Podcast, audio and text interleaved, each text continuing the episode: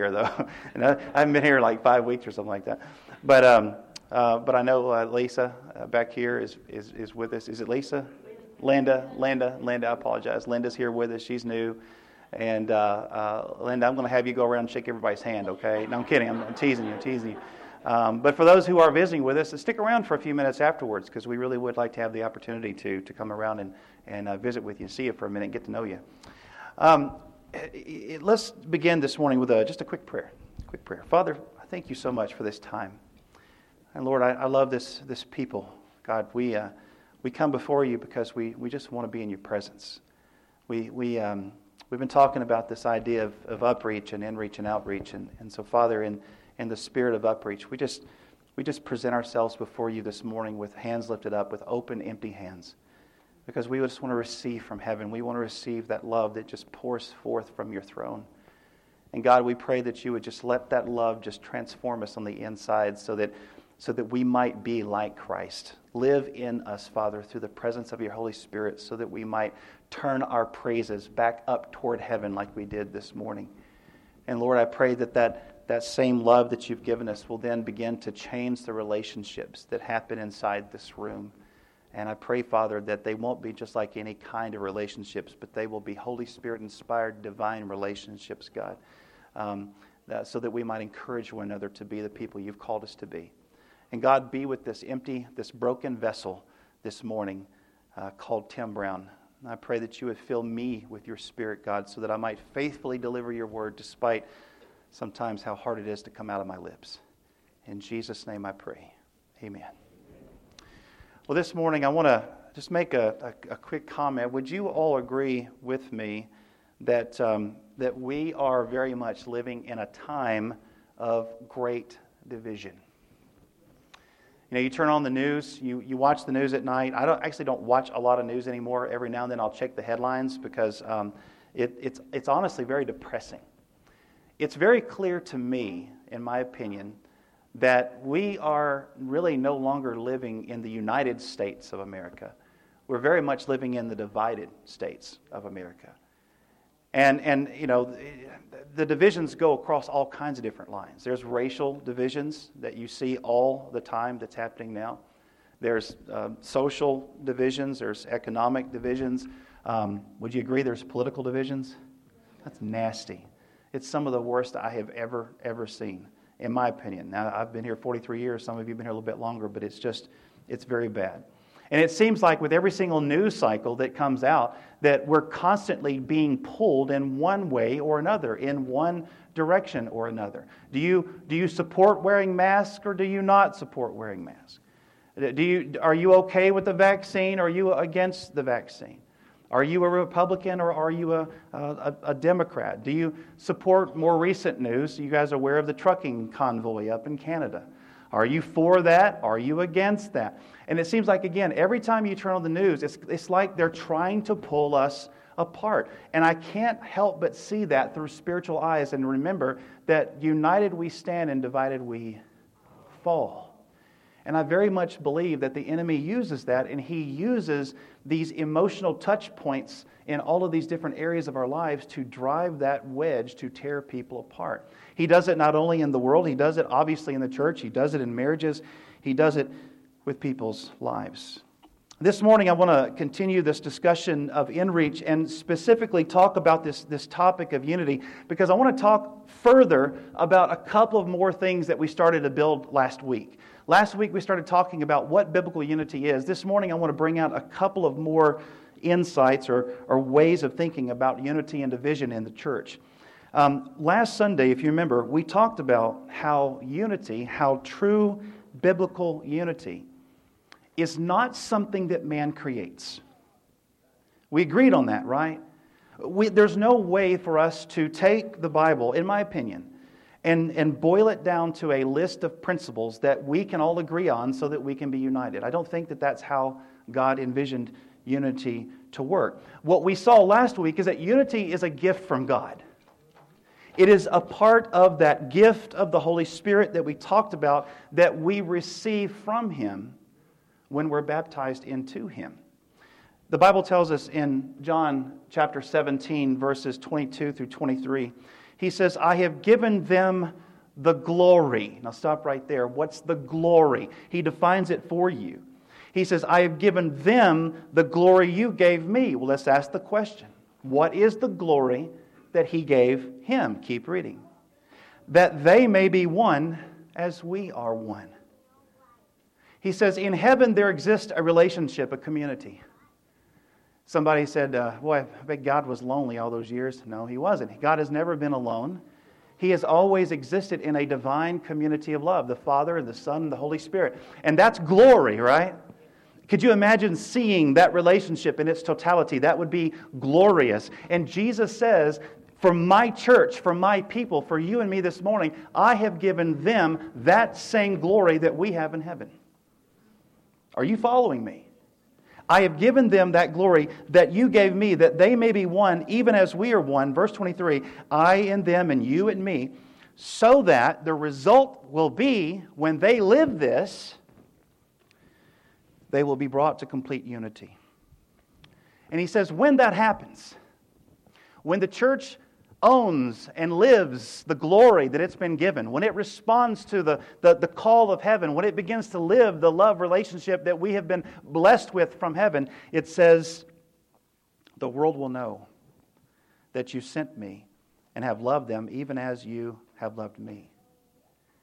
So, as we experience together this shared reality of the Holy Spirit, this shared intimacy with Jesus and the Father, the Spirit miraculously over time, He begins to, to author that same love inside of us, that same deep connection between people. So, according to Jesus, unity for His followers is not based upon uniformity of thought. It's not based upon whether or not when we get together we're with like people, right? The same kinds of people. My goodness, think about the disciples. Talk about a ragtag bunch of, you know, a motley crew of people, right? Do you think that they agreed on everything? Do you think that they agreed doctrinally on everything? I can tell you right now they didn't. I can tell you that Simon the Zealot had a completely different theology than, than John the fisherman, okay? They had a differences, they had differences of opinion, differences of thought. So it's not whether we are with the same kinds of people. Biblical unity is based upon whether or not, listen carefully, we as Christians have a supernatural, genuine love for each other. That's what unity is based on. Unity is based on love. As followers of Jesus, it's how we treat each other that he's talking about right here. That's the glory that we've been given. It's a glory that we get to have the ability to live out heavenly principles and heavenly life right now, even in this dark world. But we don't see it a lot, do we? We don't see it a lot in our churches today. Um, it's about whether or not we're on the same page with Jesus. It's about uh, are we following him? Are we modeling our lives after his? Are we seeking to do the things that he did? Are we seeking to say the things that he said? And most importantly, are we seeking to, uh, to allow him to live his life through us? Because, see, that's what it's about. We tend to forget that, especially in churches that have not been taught a lot about the Holy Spirit. It's not about you. One of my, one of my mentors growing up, uh, one of my best mentors, he said, Listen, the, the quicker you learn this lesson, the quicker your life is going to be a whole lot more peaceful. Everything is always all about God. Everything is always all about God. It's not about you, it's not about me, it's all about Him. So, biblical unity, real unity, is based 100% on Jesus. I want us to change the paradigm of how we think about unity. Because you and I have been brought up in the belief that unity is based upon adherence to doctrines. And don't misunderstand me. I'm not saying that doctrine is not important. In fact, I'm going to get into something in a minute, and I'm going to show you just how important doctrine really is. But that's not what I'm saying. What I'm saying is we have to change the paradigm of our thinking because unity, biblically speaking, is based upon a supernatural presence that moves us to love one another with a love from heaven. And that's different. Now, I think it's important. Um, John chapter 17, verse 17. Uh, go back. Oh, then I messed it up. one day. Is this the right sign? I have no idea where I'm at right now. You know what? Forget it. Just, just stay with me for a minute because I know that the next slide is right. Okay? So we're going to catch up to the slides right here. John 17, verse 17. The Bible says, Sanctify them, set them apart. My people, set them apart by truth. Oh, I know what happened. I got my notes mixed up. Ha! That's what happened. My bad. I forgot what happened is I, I printed my notes on front and back, and I don't ever do that. So normally I just go note, note, note, but I put it on front and back, so I forgot my notes. Y'all forgive me. Gosh, you know, I swear. Okay, now, last Sunday, we started talking about the, the, what the purpose of unity is, right? What's the purpose of unity? If you remember, we talked about the why of unity, and we said that the why of unity is love, so that the world might believe, right? That's why he's doing it. That's why we live in unity, so that the world might believe. Okay? Now we can do the right scripture. John chapter 13, 34 through 35 says this A new commandment I give to you love one another as I have loved you, so you must also love one another. By this, everyone will know that you are my disciples if you love one another. Another quick scripture, and if you'll give me a moment, I'm going to take a sip. My mouth is very dry today. We saw in John chapter 17,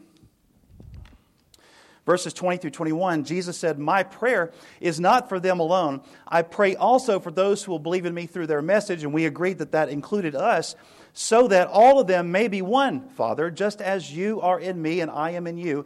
May they also be in us, so that, again, what does he say? The world will believe that you have sent me. Listen very carefully, church. Why does God want us to love each other and be one? Because He wants the world to see and experience the love of God through us. Isn't that amazing? It's one thing for us to stand on a street corner and say, God so loved the world, He died for you. It's another thing to live in a community where we do the hard work of living it out so that we can show them that it's not just words on a page, it's a life that's lived.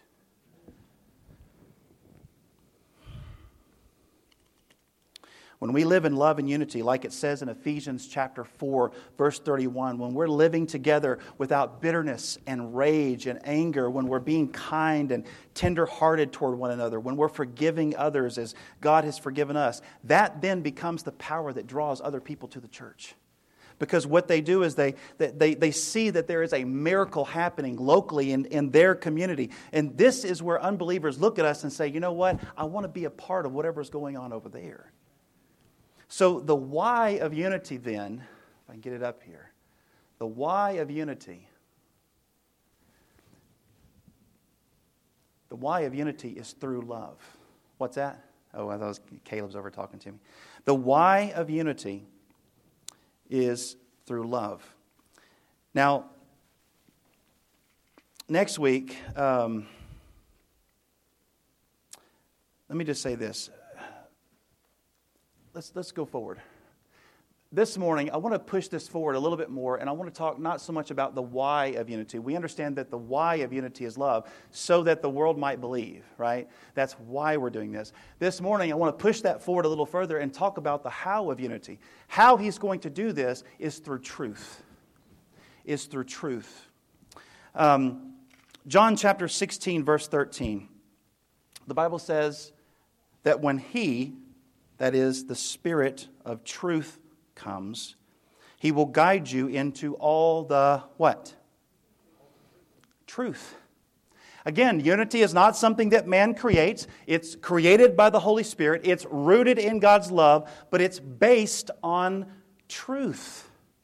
And so Jesus said in John chapter 17, verse 17, sanctify them by the truth. Your word is truth.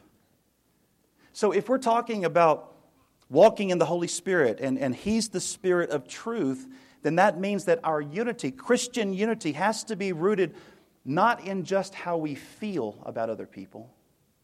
It has to be rooted and based upon the truth. And if you think about it, that goes with agape kind of love, isn't it? What is agape kind of love? When we talk about love, the love that we receive from heaven, that's the kind of love we receive. It's a love that wants what's best for someone else according to God's standards, right? Well, when you think about it, um, that, that's exactly what truth is about. When we're unified, we want to be unified based upon truth, based upon the perimeters of God's standards. God has given a, a series of boundaries that we call the Bible, and if you live within those boundaries, you will thrive as a person. You will thrive in your marriage. You will thrive in your finances. You will thrive in your community. You will thrive in every sense of the way that you can possibly thrive if you live within the boundaries of God's truth. But see, the problem is, is that we try sometimes to find unity based upon how we feel about one another only and not truth. And that's not what God reveals to us. Now, I think it's really important that we talk about this because when I think about truth, there's different levels of truth, right? There are, for example, what I call the essential doctrinal truths of the gospel, right?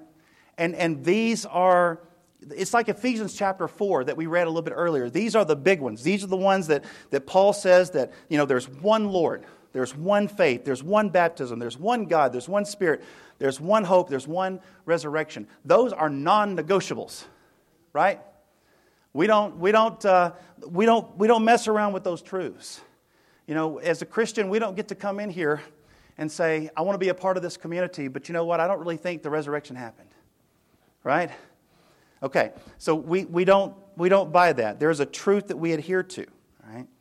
And then there's what I, I call, oh, I had it pop up here. Then there's what I call important truths and moral truths.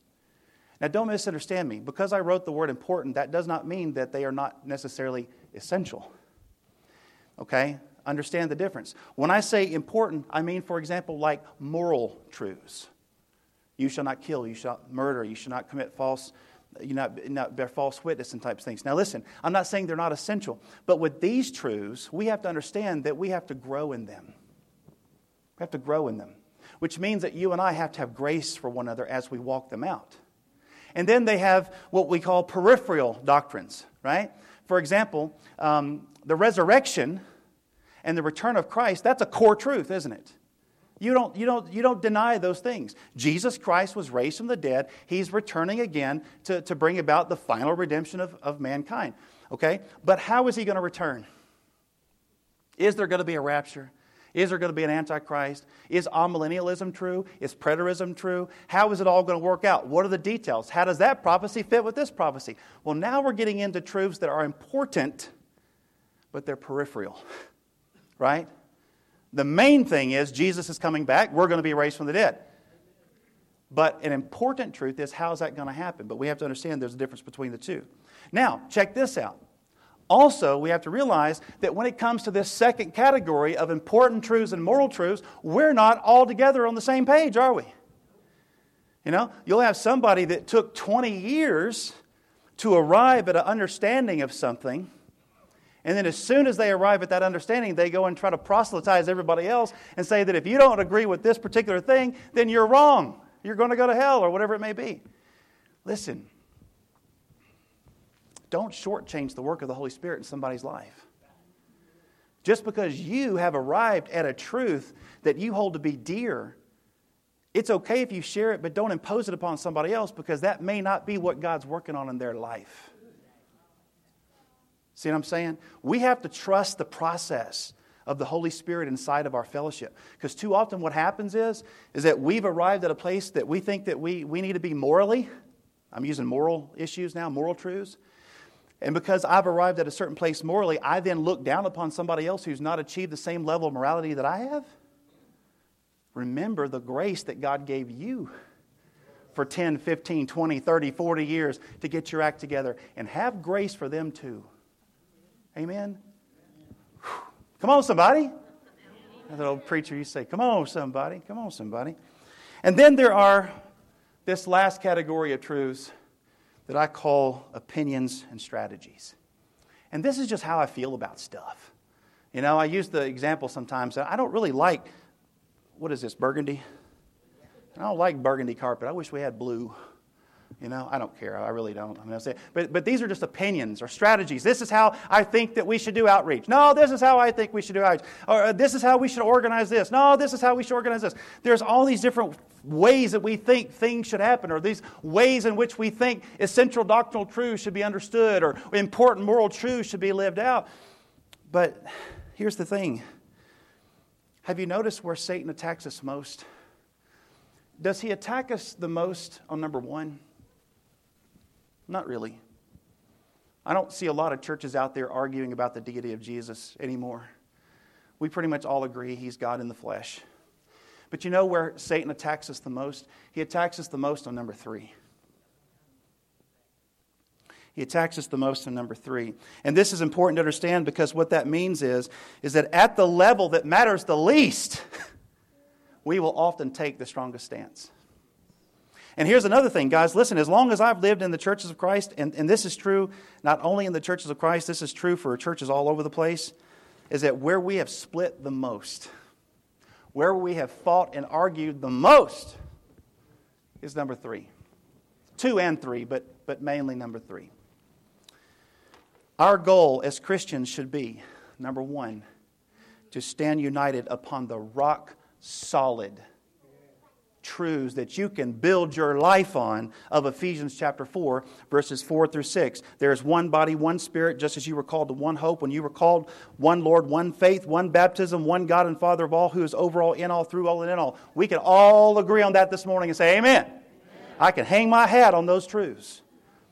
But then at the same time, as we stand in that truth together, we then pursue the important truths of the Bible but we pursue them with grace because we know that we've got to grow into them morally, moral truths, or better understanding of other peripheral doctrinal truths. And then in love, we also seek um, to allow others to have their own journey of discovery in the Holy Spirit. Amen. And, and uh, Paul's body language over in 1 Corinthians chapter 12, verses 12 through 27, I think helps us here, where Paul says that everybody, everybody is like parts of a body. There's not one single part of the body that's unimportant. There's not one single person in this room that's not unimportant to God's kingdom. You have an integral role to play. There's things that only you can do that God has called you to do, and that's why you're here this morning. But then finally, when it comes to opinions and strategies, this, church, is where we have got to be humble. Because sometimes what happens is, is that people think that their opinion is an essential core doctrine. Don't they? Or, or they think that their strategy is the best way and they're not willing to hear anybody else on the matter.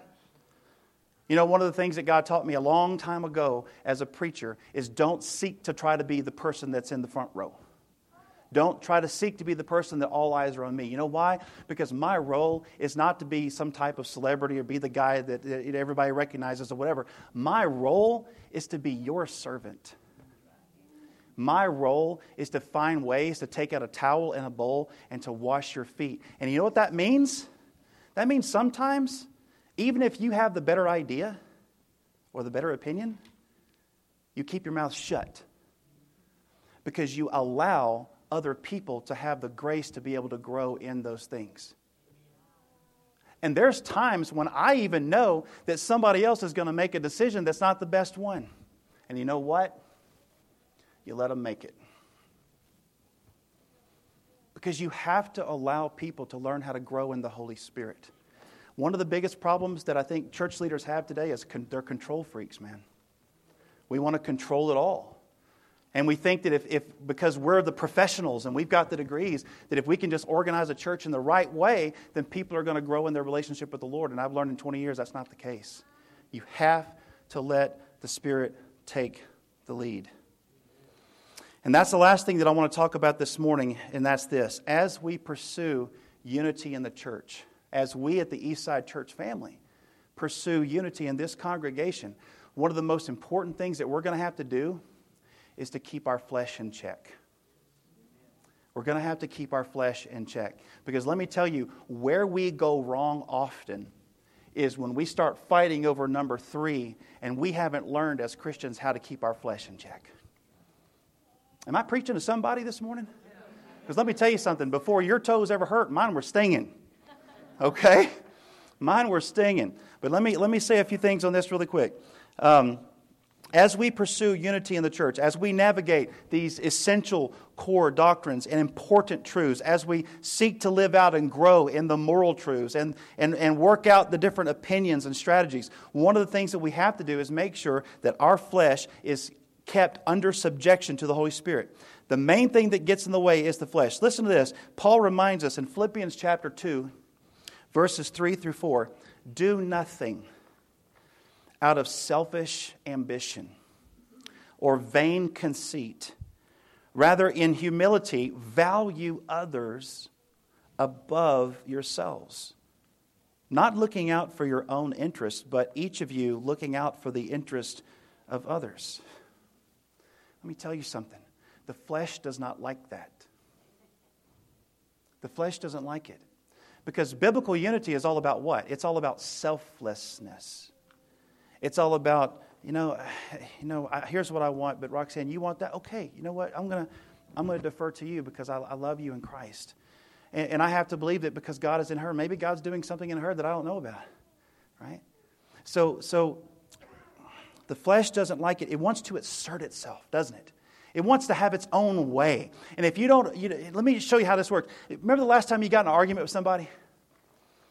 You remember how, you know that feeling you have when, when you feel just that blood pressure boiling on the inside? And you, you know that your mouth is about to start flapping, but you need to keep it shut? You know that feeling I'm talking about? Have you ever just let it go and yelled at somebody? Be honest, it felt good, didn't it? For a moment. It's kind of like acting out with an addiction. It feels good for a minute, then you feel horrible later, or you should. See, that's the kind of stuff that we have to make sure that we, that we, that we keep in check. And here's an important truth, and I'm going to say this. Oh, my goodness. This is a hard truth, folks. Listen very carefully. If we are fighting, if we're arguing, if we're bickering, then we are still spiritually immature. You may think that you're mature, but you are still spiritually immature. Paul when he was writing to the very divided church in Corinth. And, folks, let me tell you something this church was divided. They were divided on the core doctrines. I don't have it up anymore. They were divided on the core doctrines. They were, they were denying the resurrection. They were divided on the important truths. Uh, they were dividing over spiritual uh, gifts. They were dividing over the moral truths. You had a guy that was in the church that was having sexual relations with his own mother. And the church says, hey, grace has got it covered, man. They had all kinds of issues that were going on. They were fighting over, over opinions and strategies, they were fighting over personalities and ministers and people. And Paul says, guys, I appeal to you, brothers, sisters, in the name of our Lord Jesus Christ, that all of you agree with one another in what you say, that there be no divisions among you, but you be perfectly united in mind and thought. And then he goes on to say, brothers, sisters, I can't address you. I can't, I can't address you as, as people who what? Who live by the Spirit. But as people who are still worldly, mere infants in Christ, I gave you milk, not solid food, because you weren't ready for it. Indeed, you're still not ready for it. You're still worldly. For since there's jealousy and quarreling among you, are you not worldly? Aren't you acting like mere humans? See, listen, if we're in Christ, we're not mere humans anymore. The Bible says that you've been born from above, you're born again. And if you have God's Holy Spirit presence inside of you, then we're not mere humans anymore. We are divine, recreated humans under the authority of God who has been sent here to be ambassadors of the kingdom of heaven. We got to think differently, folks. That's why when Paul, when these people in the church, they were fighting and taking each other to court, Paul, it blew Paul's mind. He says, Guys, you are still thinking like worldly people. He says, Don't you know that one day you are going to sit on thrones and judge the angels? And you stop and you think about that. He says, Since that's the case, you need to learn how to figure things out between each other. Because you're not living like superhumans. I want to use that word, superhuman. You're not living like Christians, divine people who have the Holy Spirit inside of them, you're living like mere human beings. So, to pursue and live in unity, we have to seek to deal with the flesh when it asserts itself, and that's not easy. You know why? Because sometimes we offend others, we say things in a way, and maybe it didn't come out the right way. Um, Pam, did you have a thought? Huh? Oh, you're just reading. My apologies, Pam. Thank you. Uh, but sometimes we offend others because of how we said something to them in a way that made them feel a certain way. Maybe we did something. Maybe we didn't do something that we were supposed to do, and it, it, it, it made them feel offended and get hurt. Sometimes, some people have such an issue with pride, they don't even know how to say, I'm sorry. I remember one time I was serving in this church, and um, there was this one woman, and she wasn't she wasn't the kindest lady in the church. And I was preaching this sermon one day, and I, I, said something, I don't know what it was, but she thought that I was speaking directly to her.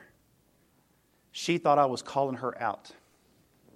And I didn't see her for a few weeks, and I started noticing that she wasn't there. And, and finally, I started asking around, and I found out that she, was, she wasn't gone. She was still going to her Bible class, but she was refusing to come to the worship service because of me. And so I found out that I had somehow offended this woman. And so, obviously, when I found out that I had offended her, I wanted to try to resolve it and try to bring some kind of reconciliation. So, the very next day, I go to her work and I said, oh, Look, I'm, I'm sorry. You know, I, I apologize. It, it was certainly nothing that I intended to do. Now, did I have to apologize? I didn't have to. I mean, I, I, I didn't do it, honestly. You know, that's something I don't do from the pulpit. I, I, that's kind of cheap. I don't take cheap jabs from the pulpit. But, but, but, but I had hurt her. Do you see what I'm saying? I still had hurt her, even though it, right or wrong, it still happened. And so, what does God tell me to do? He tells me to try to seek reconciliation.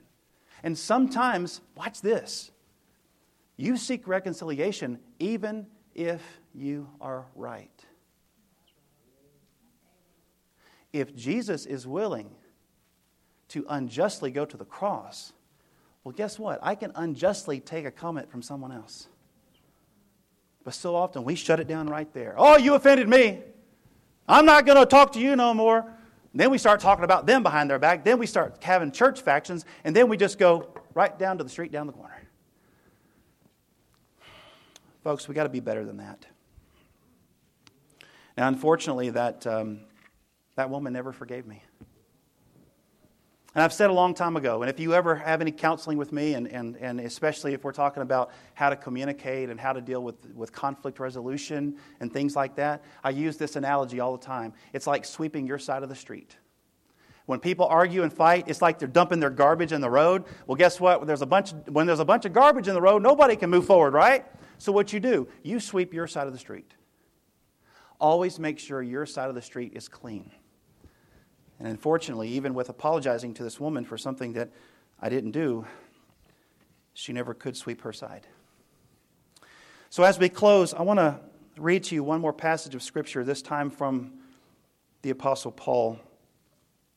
He's writing to the church in Ephesus, he's in prison in Rome, and he's thinking about what are the, the most important things that this church needs to hear. And he says these words in Ephesians 4 1 through 6. He says, I urge you to live a life. Now listen, let's listen to what the Spirit's saying to us. Live a life worthy of the calling that you've received. Be completely humble and gentle.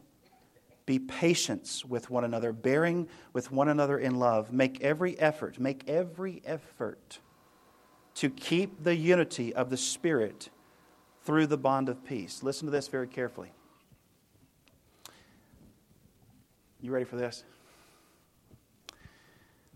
If you are in Christ, you are already one.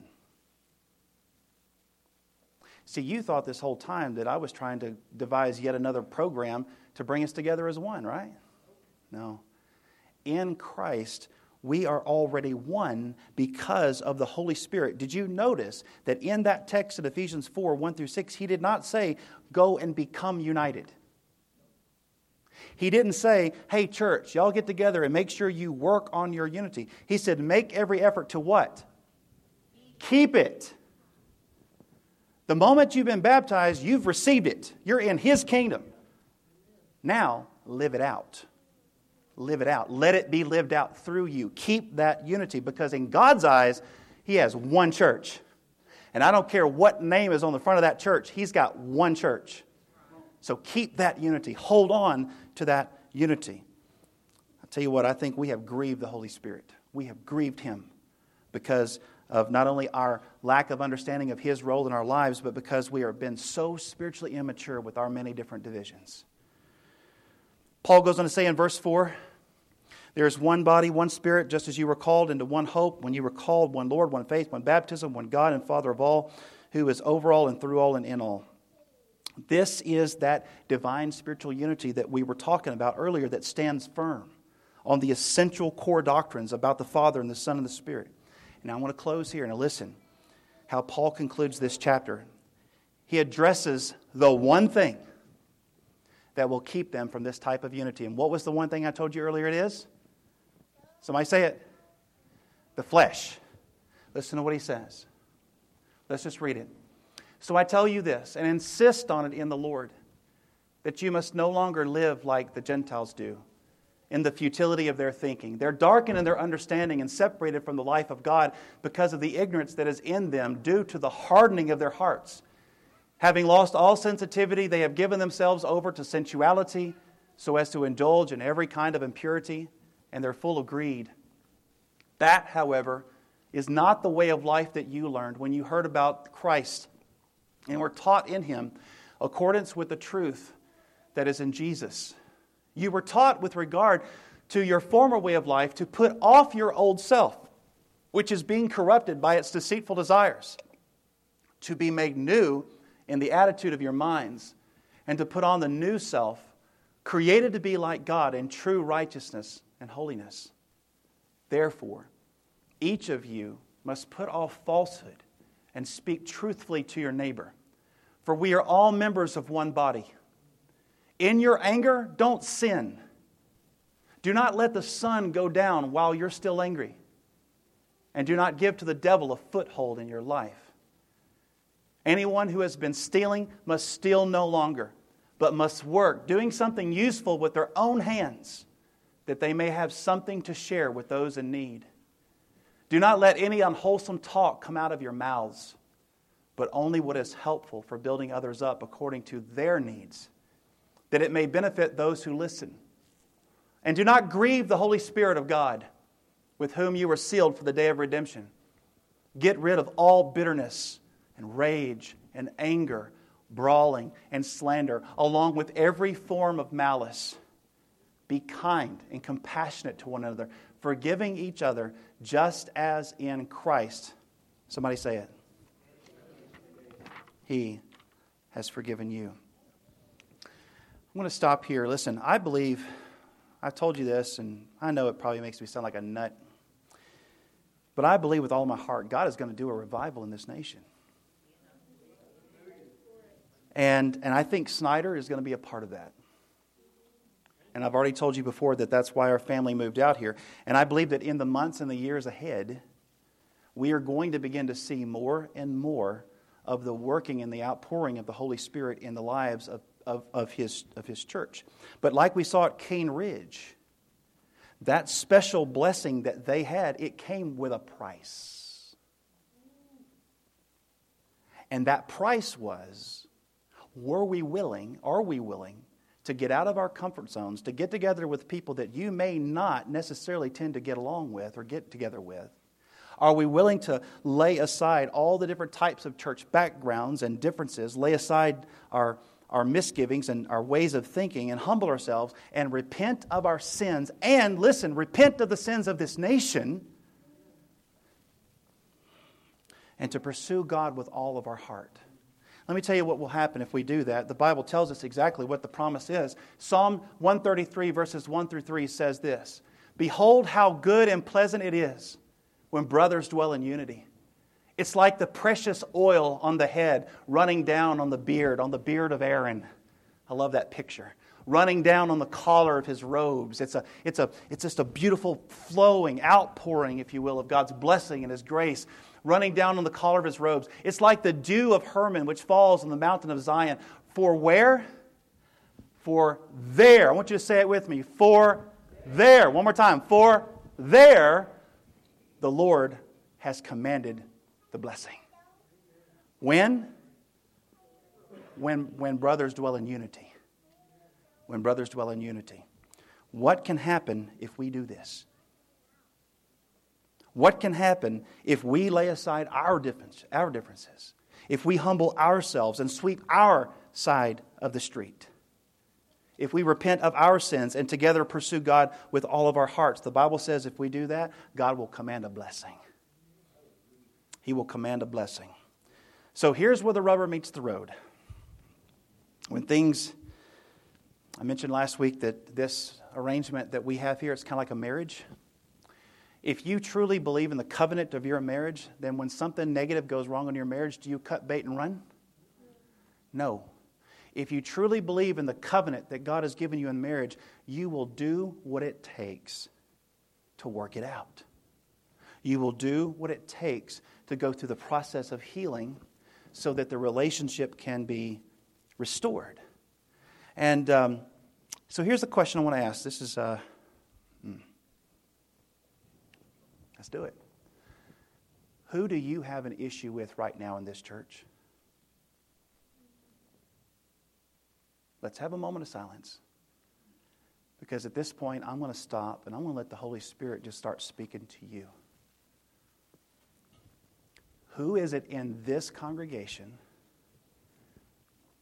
that has offended you? Who is it right now whose face is coming up in your heart right now that you know that there is a rift in the relationship because of either something you've done or because of something that they've done. You know, Jesus said a long time ago, He said, Love your enemies and pray for those who persecute you. If Jesus tells us to love our enemies, how much more are we supposed to love the people that sit in these pews?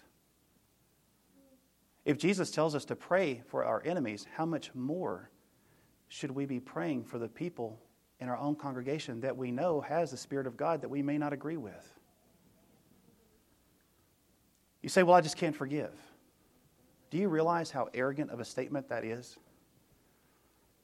Because if you look at your life and you look at everything that you've been forgiven, everything that you've done in your life.